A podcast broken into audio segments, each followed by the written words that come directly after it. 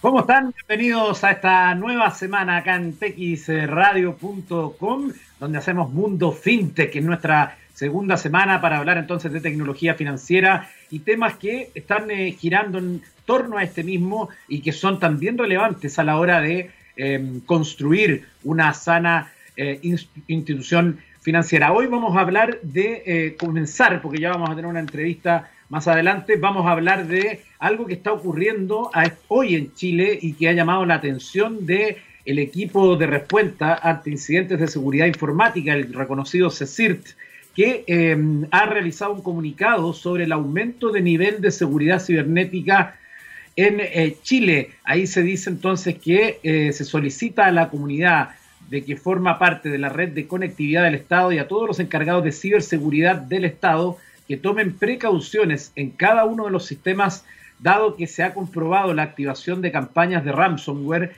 dirigidas a entidades privadas de la economía nacional en las últimas horas, las que habrían causado afectación limitada en esos ambientes. El nivel alto de seguridad que se activa a partir de este momento implica que existe una amenaza que de llegar a afectar al Estado podría tener un impacto significativo. En consecuencia, se advierte a toda la comunidad y entidades asociadas que el CECIRT activará controles de reforzamiento remoto para monitorear y evaluar la situación. De igual forma, todos los encargados de seguridad de la información que participan de esta comunidad deben incrementar el monitoreo de sus sistemas y evaluar si las características de riesgo requieren del perfeccionamiento de algún procedimiento o de la implementación de alguna medida extraordinaria. De igual forma, señala al equipo CECIR en caso de detectar alguna afectación de los sistemas, el que estará disponible para apoyar cualquier incidente. CECIR sugiere implementar las siguientes recomendaciones a la brevedad posible.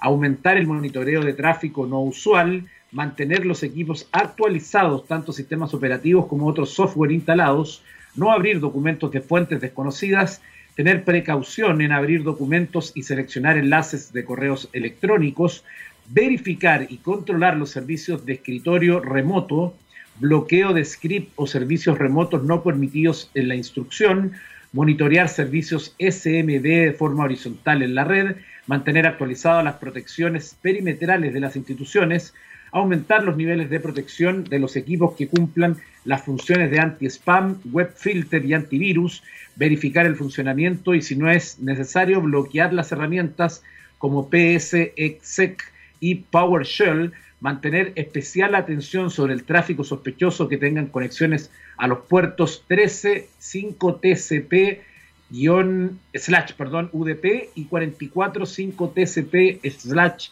UDP, verificar periódicamente los indicadores de compromiso entregados por CECIR en los informes 2CMB20 y segmentar las redes en base a las necesidades de sus activos, permitiendo solamente los puertos necesarios. Ya lo sabe entonces este comunicado em, que se dio a conocer hace un par de días, pero que eh, se ha hecho popular hoy, día lunes, entonces donde se habla de este nivel de alerta alta respecto entonces a eh, una amenaza cibernética. Ya hemos sabido hoy, por ejemplo, lo que ha ocurrido con Banco Estado, donde eh, justamente han existido problemas de servicio y que han sido que han sido eh, comunicados incluso por eh, la propia autoridad, eh, quien ha dicho entonces que hay ataques de malware que han identificado ellos y que de alguna forma pedían, Sebastián Sichel, justamente el presidente de Banco Estado, decía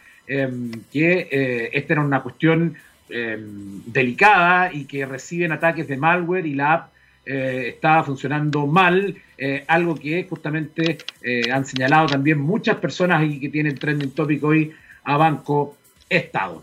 Bueno, en cuanto a, a, FinTech, dejando atrás este tema de la ciberseguridad, les quiero contar que el gobierno colombiano está listando una iniciativa FinTech para permitir entrada de tecnologías.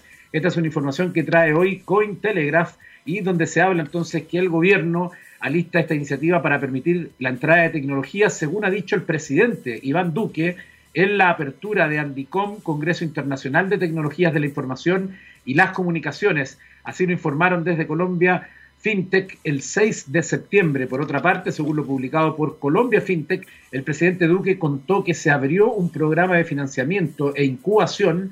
La idea es que empresas con base tecnológica no paguen impuesto de renta durante los primeros seis años, condicionado a un mínimo de inversión y de empleos. Adicionalmente, el gobierno abrió el centro de la cuarta revolución industrial, cuyas operaciones están en las instalaciones en Medellín. Destacaron en este artículo. Eh, también se remarcó que se está trabajando en la reactivación económica con 17 megaproyectos digitales. Se espera que estos proyectos impacten en subsectores como el cloud, computing, inteligencia artificial y ciberseguridad. En días pasados, el Ministerio de Comercio lanzó ocho estrategias para avanzar en la recuperación del sector productivo. Información entonces que viene hoy en Cointelegraph. Y también quiero destacar que las fintech le ponen el acelerador al llamado nanocrédito. Información que viene hoy en portafolio y que señala entonces que aunque el nanocrédito no existe jurídicamente como sí el microcrédito, esta figura está creciendo rápidamente de la mano del mundo de las fintech y se convierte en la opción para pagar necesidades urgentes de las personas, especialmente de quienes no tienen acceso a canales financieros tradicionales. En Colombia ya hay 40 entidades que se dedican a este tipo de préstamos que van de 50 mil a 500 mil pesos y aunque ofrecen una tasa de interés que puede ir hasta el límite estipulado por la Superintendencia Financiera, también pretenden ser una alternativa del mal llamado crédito gota a gota. Este Eric Rincón, presidente de Colombia FinTech y de la Alianza FinTech Iberoamericana, dice que el nanocrédito es una forma de mencionar comercialmente a los créditos de consumo de bajo monto Además, señala que el promedio de colocación de crédito digital para personas naturales es de 300 mil pesos y esos recursos la gente que los pida para pagar los servicios públicos o pequeñas obligaciones. Y considera que esta modalidad también es un fenómeno de inclusión, pues no es materia de los actores financieros tradicionales. Las fintech que se dedican a prestar pequeñas sumas se apalancan con recursos propios en sus primeras etapas y luego, como ha sucedido en muchos casos, de éxito obtienen financiación de fondos de inversión o de Ventures Capital, financiación de emprendimientos. Además, estas entidades están vigiladas por la Superintendencia de Industria y Comercio. Ahí entonces parte de la información que viene hoy en portafolio. Nos vamos a ir a la música para luego darle la bienvenida a nuestro invitado de hoy y nos vamos a ir hasta el año 1988. Ahí nos vamos a encontrar con Englishman in Nueva York, con Sting, canción que fue lanzada el año 87, inspirada en Quentin Crisp, quien se había mudado de Londres a un apartamento en Nueva York poco antes que Sting la escribiera. Estamos de vuelta en Mundo FinTech y a esta hora le vamos a dar la bienvenida a don Carlos Vargas, CEO de Alfi, que nos va a ayudar a entender este proceso que comienza mañana de la portabilidad financiera. Carlos, ¿cómo estás? Buenas tardes. Bien, excelente. Muchas gracias por la invitación nuevamente, digamos, y hablar de lo que nos apasiona, Alfi, digamos, que es educación financiera. Y hoy día del granito, que es la portabilidad financiera, eh, somos el segundo país en Latinoamérica, luego de México, que eso ocurrió hace dos años, pero nuestra portabilidad financiera es como un 4.0 respecto a la que hizo México eh, y va a generar... ¿Ah? ¿Por qué la diferencia, Carlos?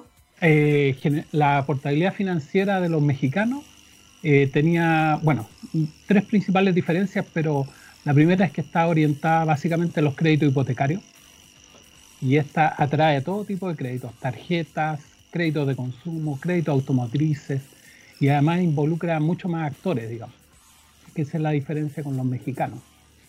Eh, para comenzar a hablar de esto, Carlos, sería bueno para la gente que no está tanto de este tema, que quizás lo ha escuchado a la pasada, pero que no se ha, digamos, detenido y ha hecho conciencia de lo que significa, ¿cómo podríamos definir de una manera simple lo que es la portabilidad financiera? Ah, bueno, eh, es, lo que nos ocurrió, digamos, el símil y lo más parecido es lo que nos ocurrió con la portabilidad del número de celular, en el cual nosotros pasamos a ser dueños de nuestro número de teléfono. Así que podíamos llevarlo de una compañía a otra buscando la tarifa barata o la mejor cobertura. Y, ese es el símil, digamos, lo más parecido. Hoy día yo soy dueño de mis deudas y no el banco o el acreedor es dueño y de alguna manera me impide buscar otras opciones más baratas, digamos, o mejores, digamos, porque algunas veces no es que no me importe que sea más barata, lo que ando buscando es una tasa más baja o, por ejemplo, una tasa distinta Y eso hoy día, bueno, hoy día que estamos a, punto de, no, es posible, digamos. Hay un costo enorme en, eso, digamos. Porque cuando uno habla de un crédito o de un servicio financiero, que puede ser una cuenta corriente, ¿cuántos costos están asociados a ellos? ¿O cuáles son los que uno debería considerar para ver alternativas competitivas a partir de mañana con, este, con esta em, portabilidad financiera? Ah, bueno, está la, la tasa de interés, que es básica, digamos eh, y se puede comparar. Después son las comisiones y algunos gastos. Eh, por ejemplo, los créditos hipotecarios, los gastos son altísimos. Estamos hablando de la tasación, la parte notarial, el conservador de bienes raíces, digamos. Todos esos costos pueden llegar a un par de millones de pesos. Y hoy día la ventaja de esta portabilidad financiera es que esos gastos yo ya lo hice y luego en el nuevo banco solamente tengo que hacer eh, cubrir la inscripción, la nueva inscripción en el conservador y algunos gastos notariales, pero no tengo que ir con una nueva tasación ni nada. Entonces ya ese ahorro, que pueden ser un par de millones de pesos, finalmente me alivia eh, buscando una, una, cuota mejor o un dividendo más bajo. Eh, tú mencionabas el caso de México, pero que está solo pensado en los créditos hipotecarios. Eh, justamente, de acuerdo a la información que entrega el propio gobierno, o sea, que es la información oficial que está en el sitio web, em, dentro de los beneficios se dice que se espera que con esta ley aumente la tasa de refinanciamiento y en México, con una reforma similar, subió de 1,6 a 14,3 en dos años, señala. Sí, no, es impresionante lo... Este es un granito, ¿ah? hay gente que se lo ha tomado así, no sé si a la ligera, lo que pasa es que como estamos en pandemia, hay cosas que tienen más importancia que otras, digamos, pero tú ves las cifras son 14%. Ah, y la otra ventaja de los mexicanos, perdón, la diferencia respecto a los mexicanos, y yo creo que, no sé si nos adelantamos, o, tal vez no lo pensamos mucho, pero lo tenemos, es que en México solamente se podían portar los créditos que estaban al día, o sea, cero días de atraso. Y en cambio nosotros en Chile sí podemos llevar a otra entidad eh, créditos que están impagos o están morosos. ¿Por qué? Porque eso es válido hoy día en pandemia más que nunca, digamos. Y también podemos recibir eh, ofertas de otros bancos. Y en términos de, del valor general, eh, ¿cuánto crees se estima podría con este nuevo, este nuevo escenario donde me imagino que va a haber más competitividad, se van a hacer seguramente promociones o se va a ofrecer mejores condiciones? ¿Cuánto crees tú que se podría ahorrar porcentualmente una persona en, un crédito de consumo, por ejemplo? No, idea. Bueno, las diferencias de tasa eh, van a ser sustanciales. Podría llegar, si se hace bien, digamos, se hace bien la cotización. Porque e, en eso tiene que ver un poco la educación, lo que venía yo hablando antes, digamos, en el programa. Si, si me educo bien, si aprendo, puedo llegar a bajar mis costos hasta un 50%. Eso es lo que se espera, digamos. O sea, es algo muy importante. O sea, imagínate una persona que tiene un crédito, por ejemplo, de 10 millones de pesos, si pudiera bajarlo a la mitad sería realmente fantástico. Claro, eh, claro, ese es el costo final, digamos. Eh, estamos pensando en el costo de las tasas de interés. Estoy pensando en una tasa de un 3%, podría llegar a un 2 y algo, y ya ahí tiene el 50% de error. No en el monto total, digamos. Claro. Eh, y ahora hablemos de los pasos, porque justamente una cosa es hablar de esto, portabilidad financiera, me puedo cambiar, puedo ver ofertas, puedo, puedo vitrinear, como se dice eh, en el comercio, puedo vitrinear qué me ofrecen otras instituciones. Pero ¿cuál es el proceso? ¿Cómo va a ser ese proceso? Por ejemplo, si yo quiero efectivamente decirle al banco 2, banco 2, ¿qué me ofreces para este crédito que yo tengo en el banco 1? Ah, mira, bueno, hoy día el sistema, cada, bueno, cada entidad tiene un sistema eh, llamémoslo así, su propio sistema, pero idea dada la pandemia, en general se ha priorizado los canales digitales. Ahí también viene la fintech, el mundo fintech, que es muy importante, porque muchos bancos, las cooperativas a las cuales nosotros apoyamos, como Alfi, digamos, eh, también eh, han buscado, digamos, canales digitales. Y hoy día las solicitudes ingresan en algunos portales tipo Marketplace y luego los, los clientes ingresan los datos básicos de la solicitud y luego a partir de eso se genera todo un timing respecto a cuán es la respuesta, digamos. O sea, a ver cómo lo digo. Le llega la oferta, perdón, le llega la oferta, me quiero portar a un banco X y ese banco X se hace cargo de solicitarle a mi banco, al, al banco A, eh, todos los papeles respecto a lo que me quiero llevar, la tarjeta de crédito, el consumo, todo esa, y todo eso lo hace el banco que está interesado en comprar mi cartera, llamamos. Estamos conversando con Carlos Vargas, CEO de Alfi, respecto a la portabilidad financiera de este histórico eh, proceso que se inicia mañana. Vamos a hacer una pequeña pausa musical y estamos de vuelta acá en Mundo FinTech. Nos vamos con Love Song de The Cure y estamos de regreso. Estamos eh, de regreso en Mundo FinTech acá en TX Radio. Hoy estamos conversando con Carlos Vargas, CEO de Alfi, que nos está ayudando a entender el fenómeno, el proceso de la portabilidad financiera. Carlos, eh, retomemos el paso a paso entonces de eh, cómo va a ser o cómo puedo hacer la solicitud de la portabilidad financiera. Mira, bueno, un poco explicando, voy a hacer el símil con, con el proceso actual, digamos, el que hoy día tenemos eh, el de, que tengo hoy día, digamos, tengo que ir al, a, mi nuevo banco y llevar todos los papeles de mis deudas. ¿ya? Eh, la liquidación, los pagos, los intereses, tengo que solicitarle todo al banco que tengo actualmente y luego llevarlo al nuevo banco para que me haga una oferta. Hoy día no. O sea, a partir de mañana tengo que ir a este nuevo banco y decirles que me quiero portar a ellos y luego ellos lo que van a hacer es solicitarle todos los antecedentes de una forma estandarizada al banco que hoy día tengo. Entonces eso facilita bastante y hoy día se permite hacer a través de canales digitales. Anteriormente uno lo que hacía en este mundo sin pandemia, uno iba al banco, cotizaba, luego el banco le pedía el documento A, el B, el C, y eso requería harto tiempo, era tedioso. Y hoy día no, voy y le digo me quiero portar, y ahí él solicita con esa autorización solicitar los antecedentes al banco que yo tengo o, a la, al retail. banco, el banco que yo tengo puede negarse, puede poner alguna objeción, puede hacer una contraoferta. ¿Cuáles son los límites que existen en ese sentido? Eh, no se puede negar, no puede hacerlo, pero sí puede hacer una contraoferta. Y eso es bastante. ¿Crees que eso va a ocurrir? Sí, sí, sí.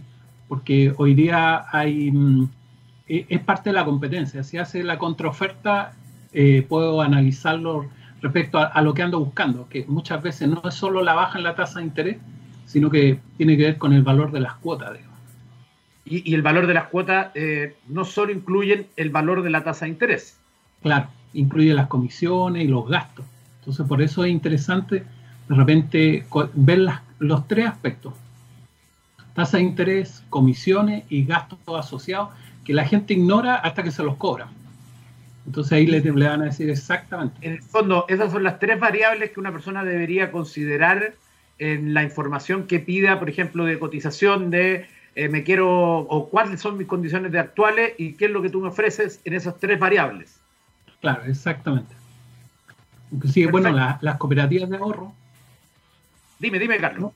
no, las cooperativas de ahorro tienen otra diferencia porque son distintas a la banca y ellos también hay que saber, eh, uno se vuelve socio de una cooperativa, por lo cual al ser socio, luego al final de año le da utilidades. Entonces cuando uno me quiere aportar a una, tal vez la tasa de una cooperativa sea más alta que la de un banco, pero si le incorporo la utilidad que me da a fin de año, tal vez mi tasa es mucho menor que la que me está ofreciendo un banco. Entonces hay que preguntar. Y, en ese sentido, em, por ejemplo, una persona que está interesada en la portabilidad financiera de un crédito, eh, puede no hacer él el trámite con su banco de decirle, eh, hola, quiero, porque, por los motivos que sea. Puede hacerlo a través del que le va a ofrecer que él haga esa solicitud al banco que tiene donde está el crédito. Sí, sí, sí, sí. Hoy día uno, bueno, hay, hay dos modalidades. Hoy día también hay algunas fintech que lo hacen y lo hacen en forma privada. Una se llama Hipotecario Fácil, apunta a los créditos hipotecarios, también está asociada a la asociación de FinTech. El otro se llama Portal Bancario y lo que hace es que toma en forma anónima todos nuestros datos de deuda. Hoy, hoy día, mañana les va a ser bastante más fácil y hace una cotización en distintos bancos. Entonces uno realmente llega a buscar las condiciones, digamos. Ya, yo estoy aquí en portalbancario.cl, por ejemplo, yo tengo un crédito de consumo y desde mañana entonces voy a poder solicitar eh, una cotización, seguramente donde voy a poder tener eh, distintas alternativas, porque seguramente, como tú lo mencionabas, una cosa son las tasas, otra cosa son eh, los costos de administración o los gastos asociados al crédito y también tú mencionabas otra cosa, eran tres. Y las comisiones. Las comisiones. Y en esa información, entonces, por ejemplo, si yo entro a portalbancario.cl, me registro mañana y pido eso, ellos van a hacer el trámite de manera privada y me van a decir, esto es lo que te ofrece cada institución financiera. Sí, en forma anónima, sin que, sin que eh, digamos, te fastidien, porque una de las cosas que ocurre en este tema del comercio, luego que uno hace una cotización en un banco A, lo llama el banco B, el C, el D, y finalmente uno termina eh, con, lleno de llamadas telefónicas está bien que lo llame el banco, el banco que uno tiene porque lo quiere retener, y el nuevo banco porque le quiere ofrecer más cosas, pero ¿y el resto por qué? Oye, ¿y se puede portar solo un elemento? Por ejemplo, si yo soy del banco 1 y tengo eh, cuenta corriente, eh, crédito hipotecario, crédito de consumo, tarjeta de crédito, línea de crédito, ¿yo puedo mover una sola o tengo que moverme completo? Eh, desde uno. O sea, tú puedes llevarte la cuenta corriente al banco A, el crédito hipotecario al banco B, y así, el consumo al banco C. Lo puedes hacer o mantenerlo, digamos. No, no, te, no te ves obligado a, que, a llevarlo todo a un lugar. Lo que tú mencionabas que es algo que cuando uno repacta se va encontrando ahí con la sorpresa de que hay que volver a pagar inscripción en, el, en el, eh, en el conservador, gastos que te aparecen, que, o la primera cuota que incluye además otros costos. Eh, todo eso, toda esa, esa, mm, esa situación eh, ahora debería ser distinta en términos de información de quién te va a vender el crédito. Sí, debería ser bastante más transparente. Además, los formularios y la forma como te va a llegar la información va a ser muy similar. Si yo cotizo en el banco A, el formulario o el resumen o la oferta va a ser casi igual, solamente va a cambiar el logo respecto al banco B y al banco C. Y va a venir así mucho más claro y por tanto yo podré escoger, digamos, cada una de las opciones. Porque inclusive eh, algunas veces cuando uno cotiza en el banco A, le llega de una manera fácil, del banco B llega de una manera extraña, digamos, puede ser más barata, pero es difícil de, de leerla y uno se deja llevar algunas veces por esas cosas, digamos. Hay harto, hay, hay detalles, digamos, que de comunicación. Esta, yo te estoy haciendo como las preguntas, las más básicas, pero para que sean, eh, para que quede todo súper claro.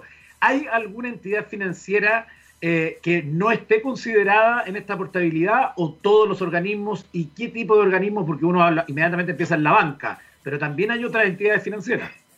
No, eh, prácticamente están todas. Están las, perdón, están los bancos, todos los bancos, están todas las cooperativas, están todas las cajas de compensación. Dentro de las cooperativas hay algunas que son muy chiquititas y se han abstenido, pero la ley lo obliga, porque es una ley. Eh, están las compañías de seguro y algunas empresas que son ya más difíciles de explicar, pero por ejemplo también estarían los retail, son como intermediaciones, intermediadores financieros. Entonces en realidad están todos y todos pueden hacer ofertas por el dinero que, o sea, por mis deudas, llamémoslo así. En términos de tiempo, eh, estos trámites van a, perdón, esta portabilidad financiera va a mejorar los tiempos, se deberían ser más largos o deberían ser iguales que los que hoy hay cuando uno solicita un crédito o una repactación. Claro, no, ahí la diferencia es apreciable. Por ley, la obligación del banco es del banco mío para responderle al nuevo banco, digamos, eh, son siete días. Siete días. Y en cambio. eso debería entonces ejecutarse el, este, este nuevo formato. porque con los datos que él recibe, me hace una oferta. Y esa oferta yo la puedo aceptar o no, digamos. Y ahí después viene un trámite. Pero nada puede durar más de 20 días. O sea, hay distintos procesos, hay eh, como sea, días mínimos, máximos. Pero antes era básicamente eh, un mes completo. Y caminar de un lugar a otro, llevar un papel que te faltó esto, que te faltó lo otro. Y eso era una locura. Claro, efectivamente. ¿Hay razones por las que eh, una organización, una entidad financiera pudiera eh, negarse a esto? de las normales, ninguna. Ninguna. Es más, por ejemplo, por ejemplo, si hay alguien que está atrasado en el pago de una cuota o de varias cuotas, ¿puede el banco negarse? No, no. Solamente si inicia, si tiene iniciada una cobranza judicial. Ese es como el punto, digamos, de quiebre en, esta solicitud. Pero como el acreedor, o perdón, el nuevo banco o la nueva entidad sí puede llevarse los créditos morosos, no hay ningún impedimento para que se proceda con eso, digamos. La cobranza judicial es un tema distinto, digamos, pero en realidad no, no debería haber ningún impedimento. Perfecto. Eh, además, además de esta solicitud del, certificado de liquidación, digamos, que haga o yo lo haga de manera directa con el banco o a través de la institución que me está ofreciendo ese crédito, o por ejemplo con este dato súper bueno que dabas tú eh, del eh, portal bancario.cl. Eh, aparte de ese certificado, ¿necesito algún otro documento para poder hacer este trámite? básicamente el certificado. O sea, está la copia del carnet nuestro y, y esos otros papeles, algunos certificados que le piden para actualizar, pero después de la oferta. Por ejemplo, cuando le piden a uno un certificado de, no de residencia, un documento que dice dónde vivo, pero eso viene después de la oferta, no antes de la oferta, no es impedimento que de la oferta. Perfecto, entonces las otras entidades tampoco me deberían pedir mis datos privados hasta que yo esté de acuerdo con hacer este trámite. Exactamente. Perfecto. Perfecto, Carlos. Eh, Vargas, CEO de Alfi. Eh, que nos ha ayudado a entender este tema de la portabilidad financiera. ¿De algún otro dato donde puedan encontrar más información las personas? Bueno, está en la parte de gobierno, digamos, hay hartas noticias, digamos, Alfi también tiene, estamos entregando información de la portabilidad, porque es parte de la educación, porque así como hablábamos de tasa de interés, hay gente que no sabe lo que son tasas de interés o no la entiende, y hay que explicarla, digamos, porque puede llevarlo a un error.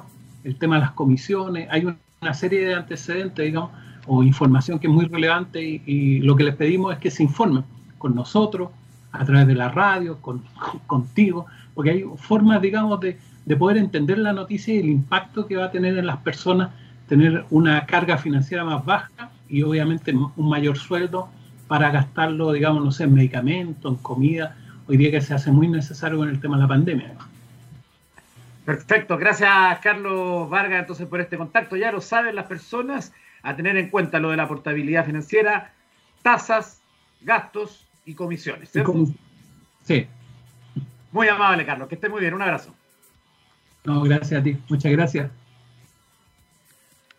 Seguimos en los últimos minutos acá en Mundo FinTech, en TX Radio, hablando de este tema tan importante que es el de la portabilidad eh, financiera. Y también en eh, los últimos minutos quería mencionar algo que tiene que ver con una fintech. Estoy esperando que me cargue la información, sí, porque se me quedó pegado el computador.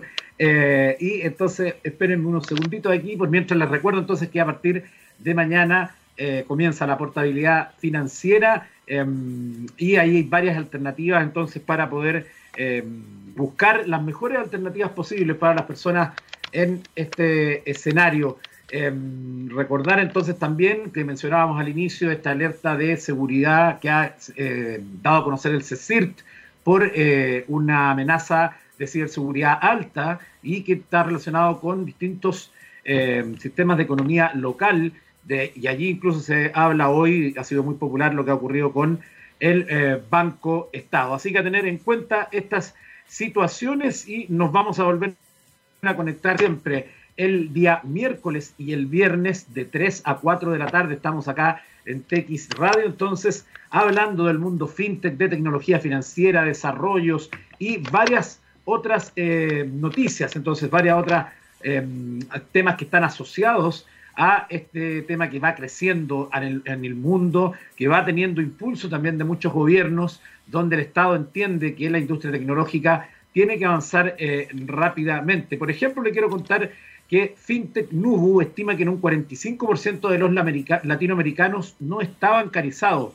Esta es una información que hoy viene en Cointelegraph y donde se habla entonces justamente de esta situación que es preocupante y que habla que esto se desprende de un artículo de la República con declaraciones de Andrés Barrante, CEO de esa empresa de negocios digitales. En dicho artículo, que lleva la firma de Laura Sofía Solorzano, Barrantes habla sobre los retos y oportunidades durante la coyuntura actual. La tecnología aumentó su lugar en el mercado considerablemente durante la pandemia con las industrias conocidas como fintech. Se han visto beneficiadas y le apuntan a retar a retos cada vez más grandes. En ese contexto, desde NUBO indicaron que el COVID-19 aumentó el uso de las aplicaciones fintech en un 72% y esto se debe aparentemente a las necesidades de realizar pagos sin tener ningún contacto físico. Una de las oportunidades es que a la que apunta la industria es precisamente a la bancarización. NUBO estima que el 45% de los latinoamericanos no están bancarizados, por lo que se convierten en un público objetivo. Además, desde NUBO explicaron que la colaboración entre empresas fintech dentro del ecosistema y la cadena de valor podría ayudar a ofrecer servicios más especializados, así como una oferta por diferentes nichos de mercado o diferentes regiones. Hasta aquí llegamos con este capítulo de Mundo FinTech. Nos volvemos a conectar el miércoles y siga en la sintonía de texradio.com.